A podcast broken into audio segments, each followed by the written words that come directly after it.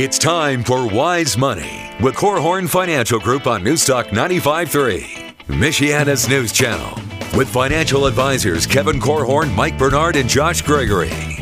Now, here's your host, Casey Hendrickson. Hey everybody, thank you once again for tuning in. Newstalk 95.3, Michiana's news channel. You're listening to Wise Money with Korhorn Financial Group. I'm Casey Hendrickson. We've got Mike Bernard, Josh Gregory from Korhorn Financial Group joining us here. Guys, how you doing today, man? We're doing good. Good. to see glad, you. Glad to hear it. All right, so it's another week. Uh, this is the third episode. We've got a great show lined up for everybody today. Uh, we've got a bunch of listeners' questions because you guys have been flooded with questions over the past couple of weeks. We are going to, I know we say this every week that we're going to do questions. we're doing like three quarters of the show, maybe Yeah. half of the show, all questions from uh, from listeners today. But we do want to hit a couple of things because uh, we we have some recent news in the investment world, and this is basically this this is like right at my audience, my normal weekday audiences uh, sort of uh, take on the world is the Fed. Like they all want to audit the Fed, burn the Fed down, that sort of thing. And what's the Fed going to do? So the Fed has made a decision not to raise interest rates. Now, this all just happened last week. So, what's the implications of that? Yeah, well, first of all, this this has just been all over the airwaves. I mean, mainstream media has picked this up. It's hit. Uh, it's hit, of course, all the headlines for all the financial media as well. And and here's also a litmus test of of how far-reaching this is. My wife has no financial interest or aptitude at all. She is blessed with many things. Uh, caring about finances is not much. So yesterday, she's asking me, "Hey, what are you guys talking about on the show this week?" And I said, "Well." There's this section of the government called the Fed, and they made this big decision last week. And she said, "Oh yeah, they kept things the same." And I said, "Don't interrupt me. I'm just kidding."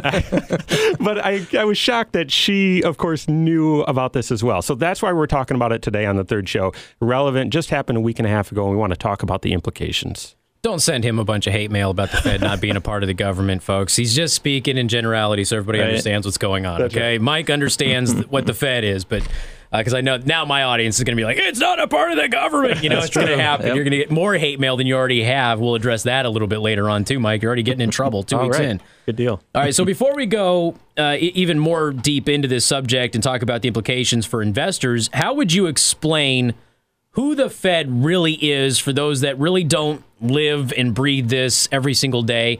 I know it comes up a lot. Like you said, uh, it's a part of the government. It, it isn't, but it is. It's so kind of explain it just in layman's terms for people. Yeah, I mean, we could spend an entire hour talking about who the Fed is and Burn it you know- down. I'm sorry. Yeah, I'm exactly. sorry. Uh, I don't even think our moms reflex. would listen to a whole show of that one though. so, uh, no, keeping it short, it, it's it's not a government agency. The the Fed or the Federal Reserve Board um, is basically the the watchdog of the federal banking system.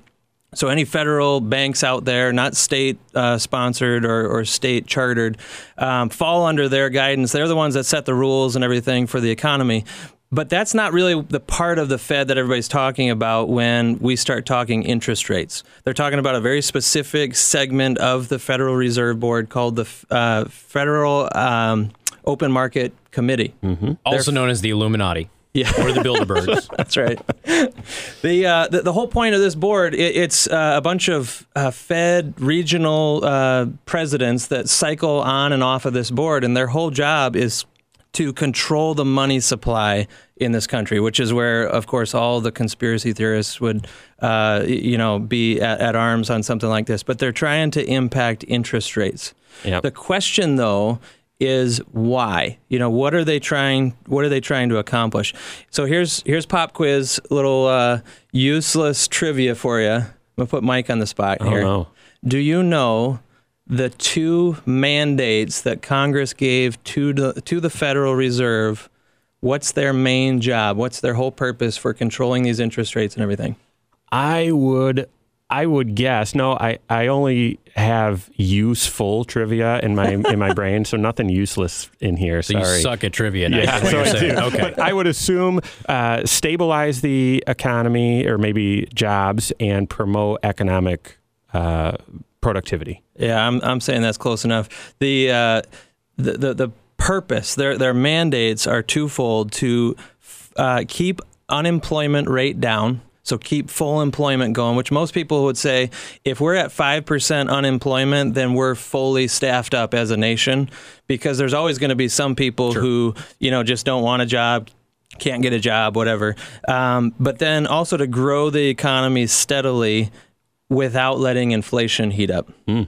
And you hear that, you know, those two jobs given to the Fed, you would almost think, though, that that's the president's job every time we come into a political season, right. you know, the current president's taking credit for how awesome things are, and the uh, the the hopeful president is saying how terrible things are, and the president's to blame. You're preaching to the choir here. That's like a lifelong struggle of me, and political talk is explaining to people yeah. The president really doesn't have a ton of influence on this, a little bit, right. but not a ton. Yeah, absolutely. So it's this it's this Federal Open Market Committee, this segment of the Fed that we're always talking about. They meet every eight weeks, or about eight times a year, rather, every six weeks or so. Mm-hmm. Um, and, and, they're just talking about this. They've got their fingers on the pulse of the economy, trying to determine are we pointed in the right direction with the economy, or does it need some sort of a pick me up? Do they need to have their foot on the gas, or should they should they be uh, tapping the brakes right now? Yep. So why does the Fed get so much attention in the media when a decision like this comes out?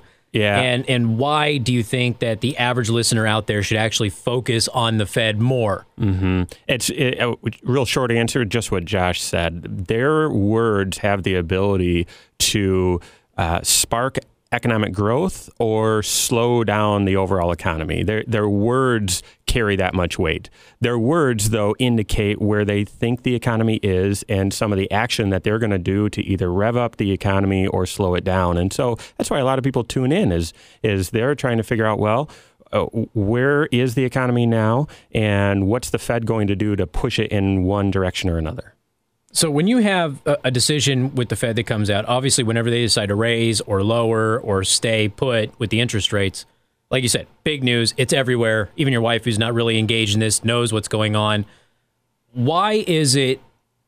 Uh, I shouldn't say why is it, but what does that tell us about the economy and who are some of the winners and the losers when the Fed makes a decision like this? And, and of course, the, the latest one is that they're not going to raise interest rates.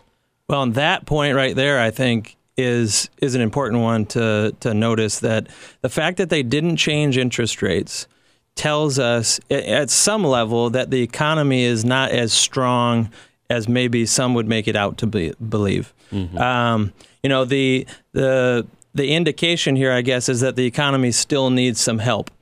Uh, back in the Great Recession, when everything was falling apart, everyone was talking about, "Hey, that we're into another depression."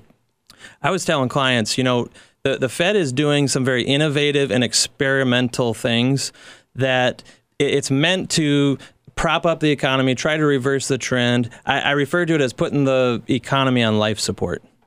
Well, we might not be on life support right now, but the way they're acting by keeping interest rates this low for this long, you would you would almost think that they are assuming that we're still in critical care here. Mm-hmm. And that's not normal for uh, a recovery that's been going on for this long. Normally, by this time, you would be expecting the Fed to be tapping the brakes because things would be heating up too much, and they would be worried about inflation starting to uh, to, to take off too much.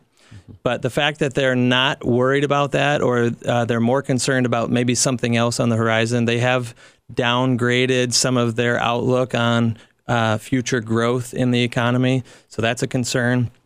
But theoretically, I mean, these are uh, men and women who have a better view into what's going on in, in the economy than the average Joe on the street.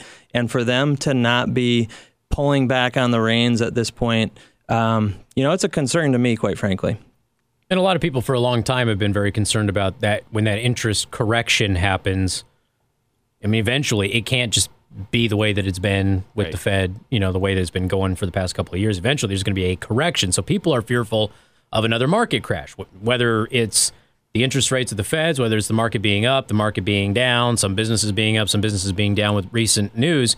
Um, so when you when you have that, and you're looking at you know the debt load, you're looking at politics and tension with China, China's markets, and that sort of thing. What do you think, guys? Uh, people should be doing in light of the Fed keeping rates the same. Yeah, in, in, the market, I think this is a sign that there's just going to still be a lot of uncertainty ahead in the stock market. The Fed had the opportunity to give a signal that they believe the economy is on stronger footing, but yet instead they kept rates unchanged, which gives a sign, as Josh said, that things might still not be that great. And I think we're going to see a pretty volatile stock market for the foreseeable future. So, what should you do? For many people, not much stay diversified. Uh, you know, it, the indications right now is that the stock market is not is not cheap. So this isn't a time to start pouring a bunch of money into the market that maybe shouldn't be there. Uh, so just stay staying diversified and preparing yourself for some volatile days ahead. Well, and I think that's probably the most important message to be preaching today, and that is diversification. But this fear of interest rates rising have kept a lot of people from owning much of bonds, for example. Mm-hmm. You know, a lot of people don't realize uh, that when interest rates rise, bond values or bond prices go down. And then the opposite is true as well. When interest rates are falling, bond prices are up. And so, this fear that there's maybe a bond uh, market bubble that's forming, mm-hmm. um, you know, could have people getting less diversified at a time when maybe they really should be more diversified. Betting the farm that interest rates are going to be rising in the short term um, has made fools of a lot of people over the past few years because who, who would have thought that here we are approaching the end of 2015 and interest rates would still be near zero, right? I mean, everyone would have said, well, they can only go up from here. Well, no, actually, they can stay low longer than what any of us believe, as the Fed just proved to us once again right? Yep. So, you know, more and more people are, are looking now out to the very end of the year. Uh, you know, the next meeting that the um, the Fed is going to be having is the end of October, then again in December. A lot of folks are saying, "Oh, you know, don't expect a, an increase until January now." Yep. Um, but that's all speculation, and your portfolio should be structured to where it doesn't matter whether they are increasing or decreasing your position for the long term, not just um, what, what's based on short term speculation. I'm not a uh, financial mind, but I'm just going to go out there and throw out my little theory. Uh, interest rates are not going to go up until the next president of the United States is in office. Wow, that's just my theory. You heard it here first, I, but I'm I'm I'm coming at it from a purely political perspective. Has nothing to do with the economy or markets at all. I just think there's a lot of politics at play here uh, that maybe you know because you guys are the unbiased ones. You're looking at the numbers. I'm looking at the. I don't know. There's a political element here. I think there sure is. Yeah. I got a couple more questions I want to ask guys, and then we'll get into listeners' questions here in the next segment. But we got to take a quick time out. Once again, you're listening to Wise Money with Korhorn Financial Group. We've got Mike Bernard, Josh Gregory. I'm Casey Hendrickson, and you're listening to News Talk 95.3, Michiana's news channel.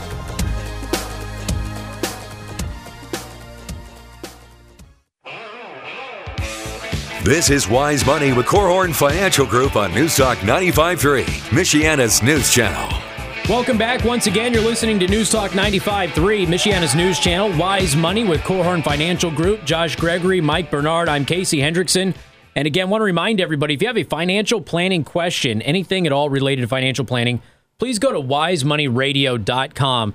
You can also find past episodes of Wise Money on the website. You can submit your question, and we will address those questions on the air at a future date, plus blog posts and whatever else we decide to come up with. I think there's been some chit chat about video channels and things like that on YouTube, but uh, that's uh, for the future. But we were kind of talking about the Fed, its decision to not raise interest rates, and we went into bonds and uh, investing and that sort of thing. So I have one last question, then we'll go into listeners' questions, guys. I know what the Fed decides and what they communicate is is obviously very important, but is this a show about with this being a show about financial planning in light of what the Fed has decided, what should people be doing with their financial life right now? Yeah, it, this has a, a, lot of implications. The fact that the government or the Fed is still keeping rates low, if you still have a mortgage with a rate 5% or above, your opportunity to refinance to a lower rate could be going away. So make sure that uh, that your your mortgage, your home mortgage, is locked in at a fixed rate that's pretty low because the Fed has kept interest rates low. But if they go up here in the near future, that that may make it harder to to have a lower mortgage interest rate. But it also I've been telling other folks this. If you're considering selling your house here in the near future, you might want to start getting that ready to go because if interest rates do rise, well, before Casey mentioned, maybe in January or, or, early next year, that could put some pressure on the housing market and houses might not sell as quickly. If Casey's right and we don't see a rate increase until next election, then uh, maybe you've just gotten your house ready to sell prematurely. But those are a couple things that you should consider in light of what the, the Fed's done.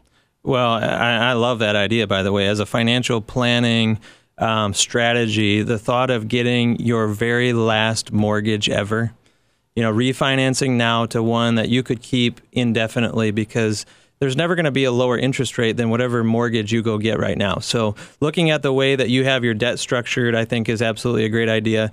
Um, you know, something else to consider a lot of people are getting kind of bent out of shape and have been for many years on how um, how little they are earning, basically nothing on their mm-hmm. bank accounts.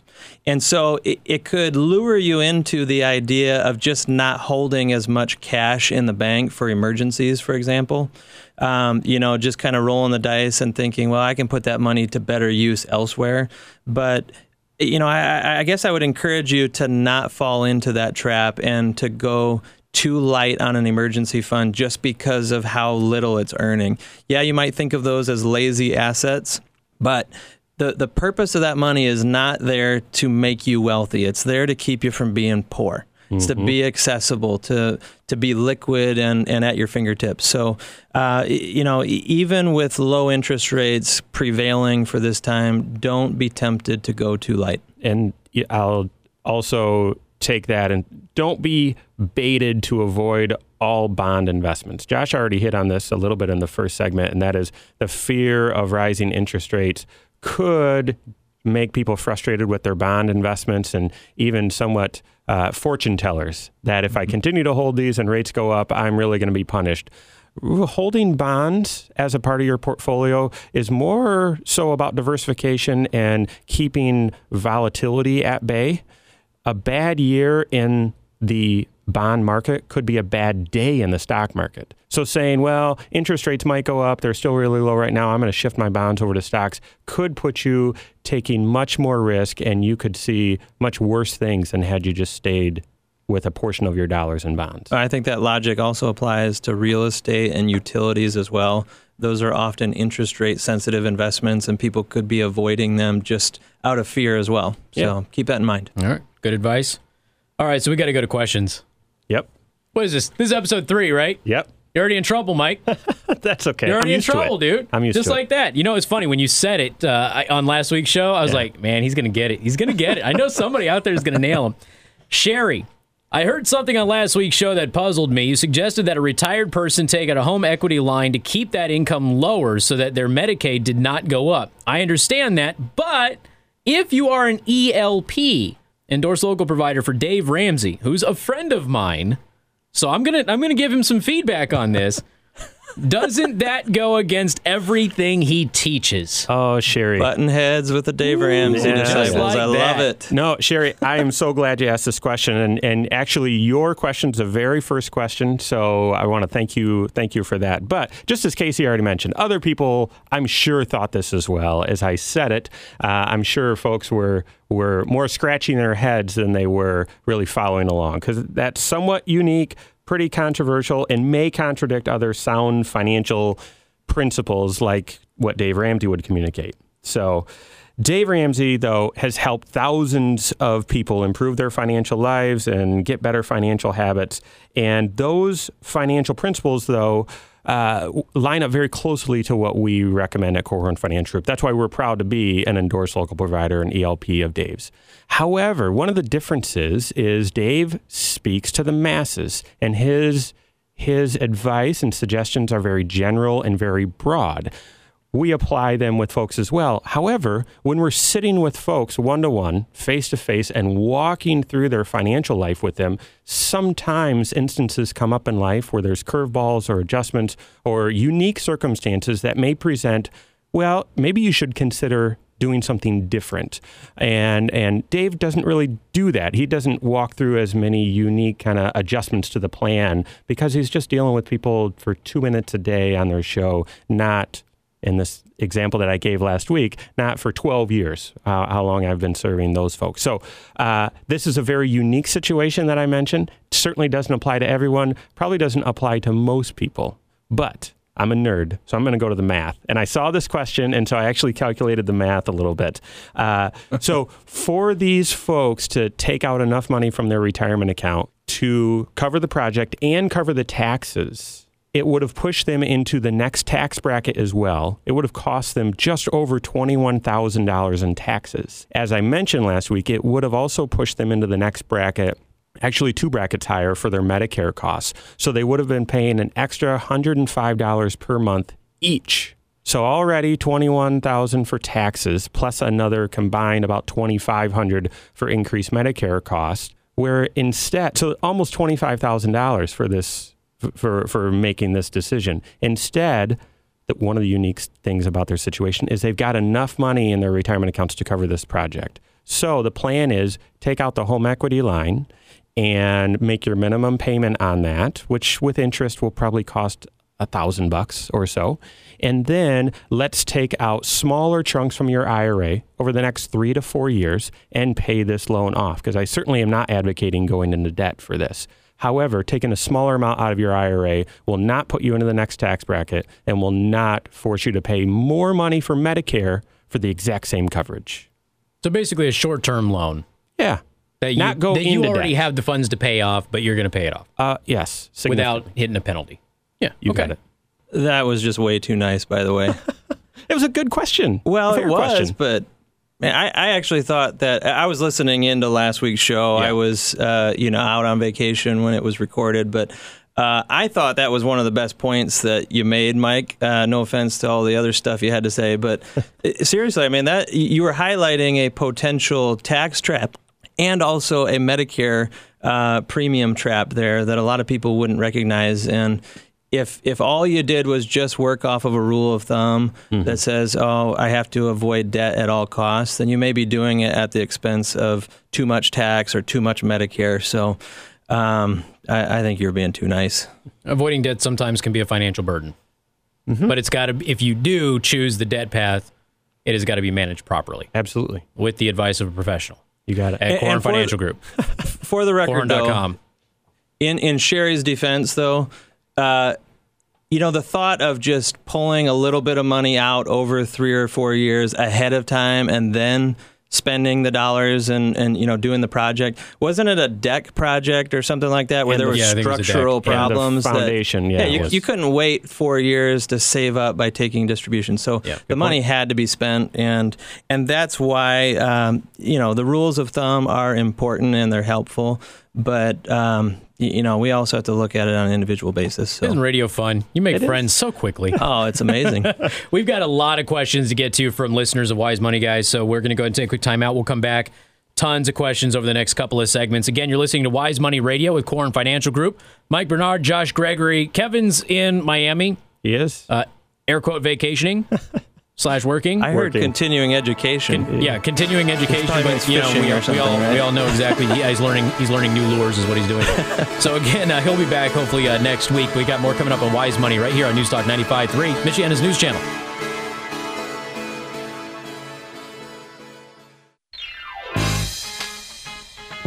This is Wise Money with Korhorn Financial Group on Newstalk 95.3, Michiana's news channel.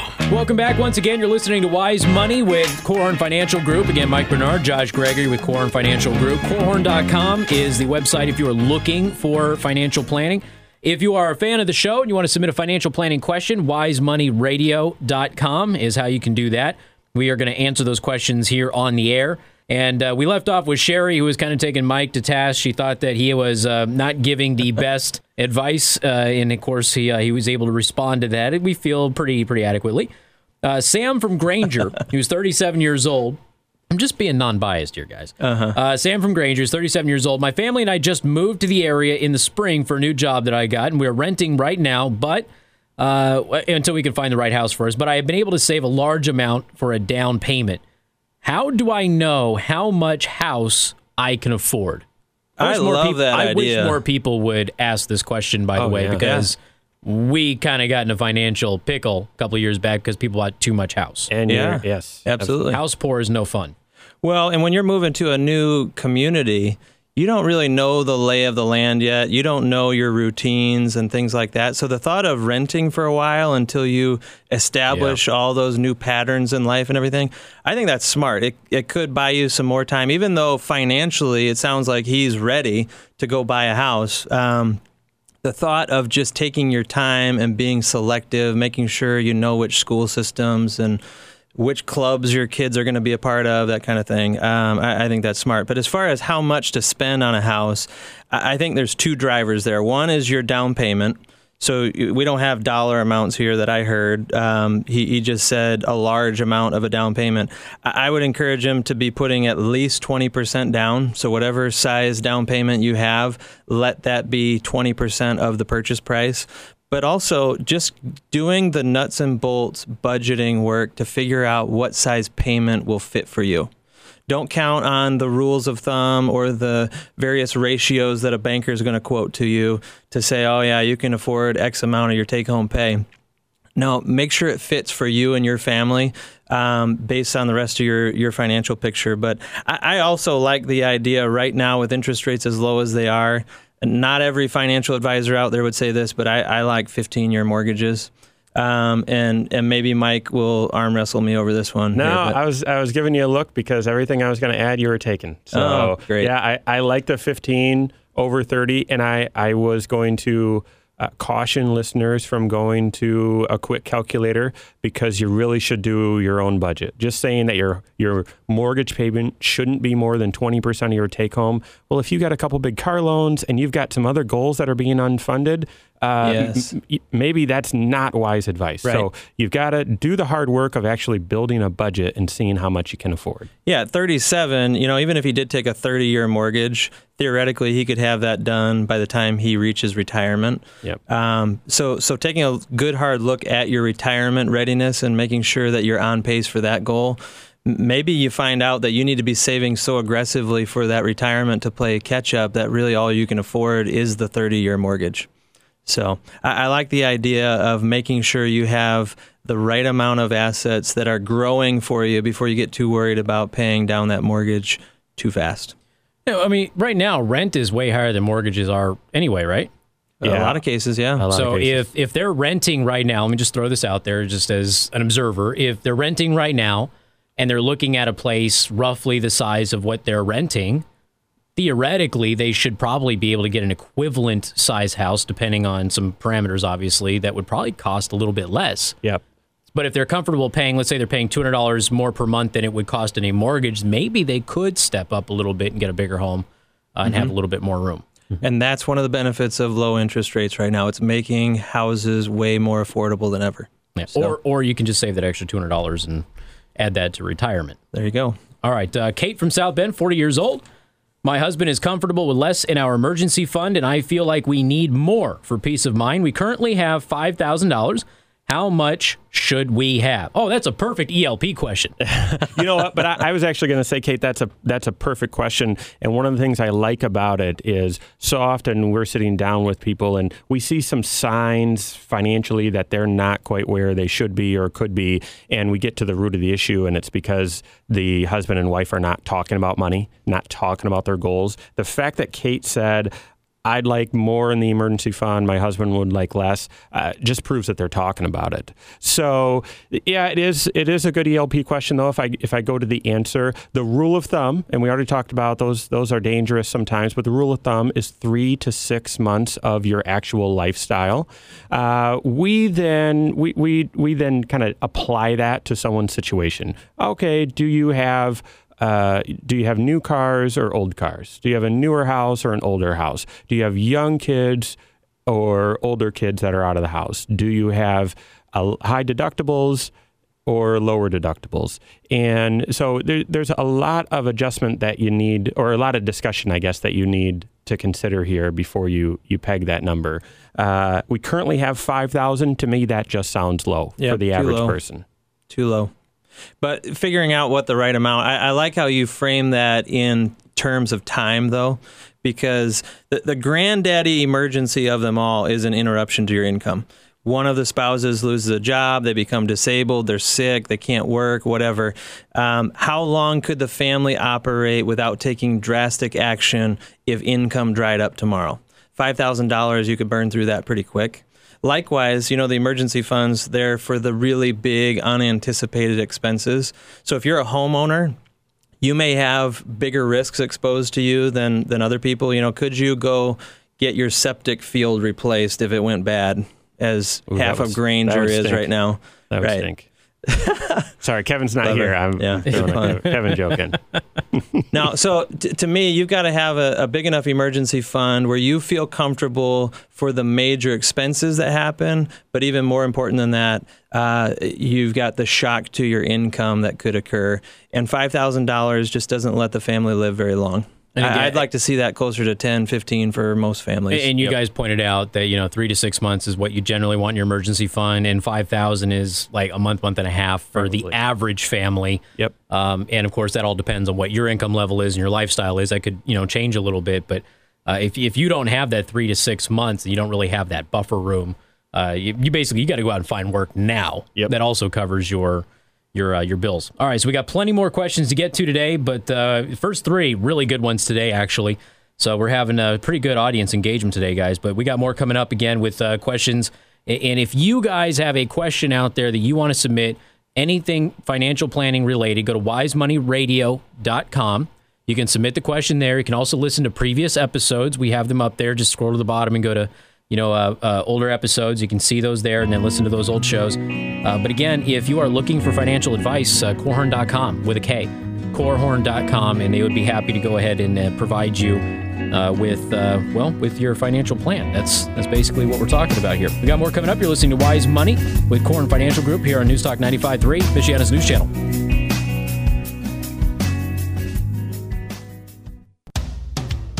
This is Wise Money with Korhorn Financial Group on Newstalk 95.3, Michiana's news channel. Welcome back. Once again, you're listening to Wise Money with Korhorn Financial Group. We got Mike Bernard, Josh Gregory. I'm Casey Hendrickson. Once again, the website, if you're looking for a financial planner, korhorn.com. That is with a K, korhorn.com. If you are a listener and you have a financial planning question, you would like the guys to answer that on the air, go to wisemoneyradio.com. We also have previous episodes uploaded up there so you can listen to them uh, via podcast. So we've got uh, we've got Shane from South Bend. My company is switching health insurance plans next year to a high deductible health plan. I'm not too happy about this. Is there anything that I can do, and how do these plans work? Yeah, I, I'm not sure, Shane. Uh, first, thanks for the question, but second, not sure there's much you can do. Uh, depends on how big your employer is and, and all of that, and how much of the premium they're paying for you, because it still might just be the cheapest, most affordable option out there. Might make sense to talk to a, a, a health insurance professional like Ted, who we had on last week, just to explore your options. But likely the company's doing this because of cost, and likely this is going to be the most cost effective for you. Okay, how do they work? This is actually, we'll probably have a full show on HSAs. Oh, I'm There's sure. just so many backdoor tricks to them and just confusion overall about how they about how they work. But because of the rising healthcare costs, they're just becoming more and more popular. So, how do they work? You have a health insurance plan that has very basic basic benefits where most of the first X amount up to your deductible, you've got to pay 100% of out of pocket. Okay.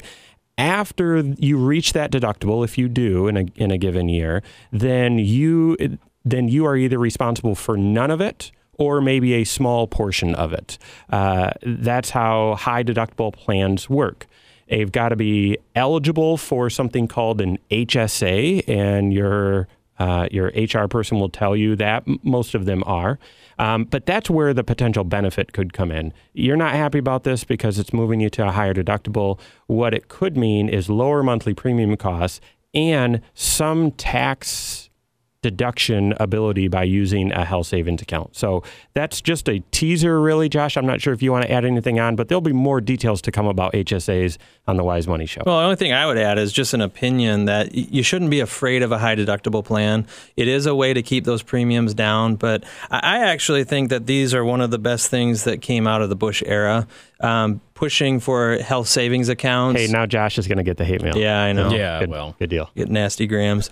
No, seriously, I, I think it encourages people to be more of a consumer of health care services. You know, what other service do you go to where you have no clue what it's going to cost and you just kind of follow the direction of the person that's selling you the service?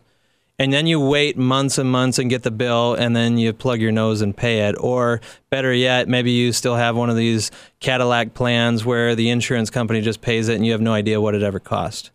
That is not a recipe for controlling healthcare costs in this country. So the idea of switching to a higher deductible plan, I, I, think, just gets us all more engaged. And someday, when we uh, when we cover that story, um, or, or, that issue of health savings accounts, I, I think I'd like to share a little anecdote about my own experience. And it just shocks doctors when you actually play an active role and you ask questions. So. It really does. Um, and by the way, I mean, this kind of depends too and if it, his company does a match in his HSA. Oh, yeah, sure. Because yeah. if you have a $10,000 deductible, so you've got to spend $10,000 before you even get any insurance coverage, really. Um, you know, if, if you have a, a health savings account and you put, you know, 2500 in it and your company will match 2500 I mean, you've got half of it covered. Mm-hmm. Um, so it's, you know, there can be some serious benefit to it, but it all depends on the employer and what the plan actually is. Susan in Mishawaka, I turn 66 next year and I'm not ready to retire. My husband, who is already 66, and I own a small business together, and we still love what we do. Do I have to quit working so that I can draw Social Security, or should I wait to draw Social Security? Oh, great question. This for some year with me with clients, this has been the year of Social Security. There's just been uh, enough people coming with questions and where there's some tricks that we can make some suggestions and really optimize their benefit. And it sounds like, Susan, you fall right in there. Uh, because you're turning 66, your husband's already 66 you guys can employ a very, very unique strategy that doesn't apply to everyone, and you've got to have the right circumstances. But you can do something called filing a restricted application. Your husband's already 66 and drawing benefits, so you can file a restricted application as soon as you turn 66 and draw half of his benefits while letting yours continue to grow at the 8% uh, amount every year until 70. And then at 70, you can switch from half of your husband's over to yours at a much higher level. You cannot do that before your full retirement age so this is a trick, and if you do it before your full retirement age, it's a trap. So don't do it until you're 66. But you can file a restricted application. Your husband would continue to receive his benefits. You'll then get half of his also. Let yours continue to grow until age 70. You switch over to yours, and by 70, yours will be a much higher amount it optimizes the the situation. Yeah, I think a lot of people don't realize that you can do that much elaborate planning when it comes to Social Security. There's actually a lot of strategies. But the only other thing I would emphasize there, you mentioned the 8% growth. Mm-hmm. A lot of folks don't realize that every year that you wait to draw Social Security, they give you an 8% bump, 8% increase. And Unfortunately, there's no investment under the sun that we could guarantee someone an 8% uh, growth rate, right? If you just wait one more year, you'll have 8% more.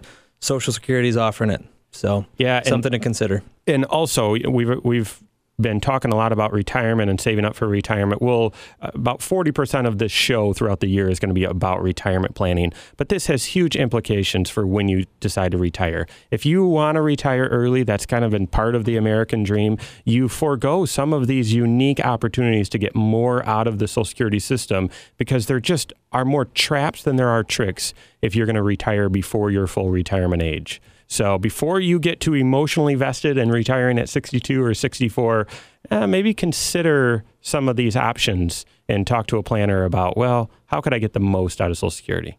This is a great question here because we've talked about this off the air and how many people out there have not sought the help of a financial planner. And I think that a lot of people go, I'm barely making it paycheck to paycheck now. I certainly don't have any money to invest. I certainly don't have any money to pay a financial planner. Plus, oh, by the way, how do they get paid anyway? uh, so we got this question from Eric. He's from Niles, Michigan. How do you guys make money? I assume that my current financial advisor just makes a commission on my account, but we've never actually talked about it, and it has always bothered me.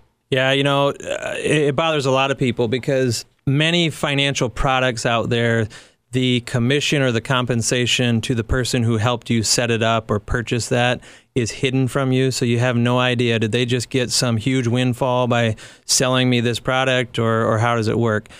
Um, you know, in, in our industry, most people fall into one of three camps. They're either commission based, where they get paid to sell you an investment. It could be an insurance salesperson, a stockbroker, whatever. They're, they're there to help you get connected with the right product and they get paid to do it. And then their job's done oftentimes because they're yeah. getting paid a commission paid up front. So they'll help you get in, and that may be it. Yeah, less incentive for them to stay engaged and make sure that you know your planning needs are met on an ongoing basis. There's also fee based, which is uh, kind of a hybrid of using uh, fees that are charged. Maybe you write a, a, check once a year, like a retainer fee, to have them on your team. Uh, and, and, maybe there are some commissionable products available as well. But then there's fee only. And that one is actually probably the most rare in this area. You'd have to go to most big cities to find someone who will only charge you a flat fee, and you've got complete objectivity in theory. You know, there, there's lack of conflicts of interest with that route. But most people, it's staggering how big that fee has to be because of the amount of time and, and work involved. We're big fans of the fee based approach. We charge a financial planning fee for the work that we do with our clients. They, they pay us uh, once a year to be on their team to help them with their planning, regardless of what kind of uh, products uh, make sense. We don't go into it expecting that there will be some sort of product that that uh, it fits for everybody. So uh, the biggest thing is just making sure that your interests align with your advisors. There isn't one model that's better than another. Just find the one that fits for you and that you're comfortable with. Yeah, you really should know how your financial advisor gets paid. So the, you're, I'm assuming where you're meeting, there's electricity and there's air conditioning in the mm-hmm. summer, heat in the winter. You should know. So I, I would I would ask them. Yeah, I was kind of kind of taken aback that they hadn't asked how their planner is actually getting paid. So, was, yeah, you should definitely know. It's probably yep. going to help you out in the long run. All right, guys, uh, great show. A lot of questions in today. Didn't get to everything, so that means we got more for uh, for next week. And so we covered the Fed, we covered uh, interest and what that impact means for you, and what you should probably be doing with your investments. A lot of questions. Mike made a new friend in Sherry, who already took him to task. It's been you know, two weeks. so, once again, korhorn.com if you're looking for financial planning. Uh, that's with a K, korhorn.com. You can also, if you're a listener of this program, submit a financial planning question by going to wisemoneyradio.com. Until next week, for Josh Gregory, Mike Bernard, I'm Casey Hendrickson. Kevin will be back next week. You've been listening to Wise Money with Korhorn Financial Group on Newstalk 95.3, Michiana's news channel. Securities are offered through Securities America Inc., member FINRA SIPC. Financial advisors offer advisory services through KFG Wealth Management LLC, doing business as Korhorn Financial Group. KFG Wealth Management LLC, Korhorn Financial Group, KFG Insurance Agency, and KFG Tax and Business Services are separate entities from Securities America Inc. Tax services provided by KFG Tax and Business Services, and insurance services provided by KFG Insurance Agency. Listen again next week to Wise Money on Newstalk 95.3 Michiana's News Channel.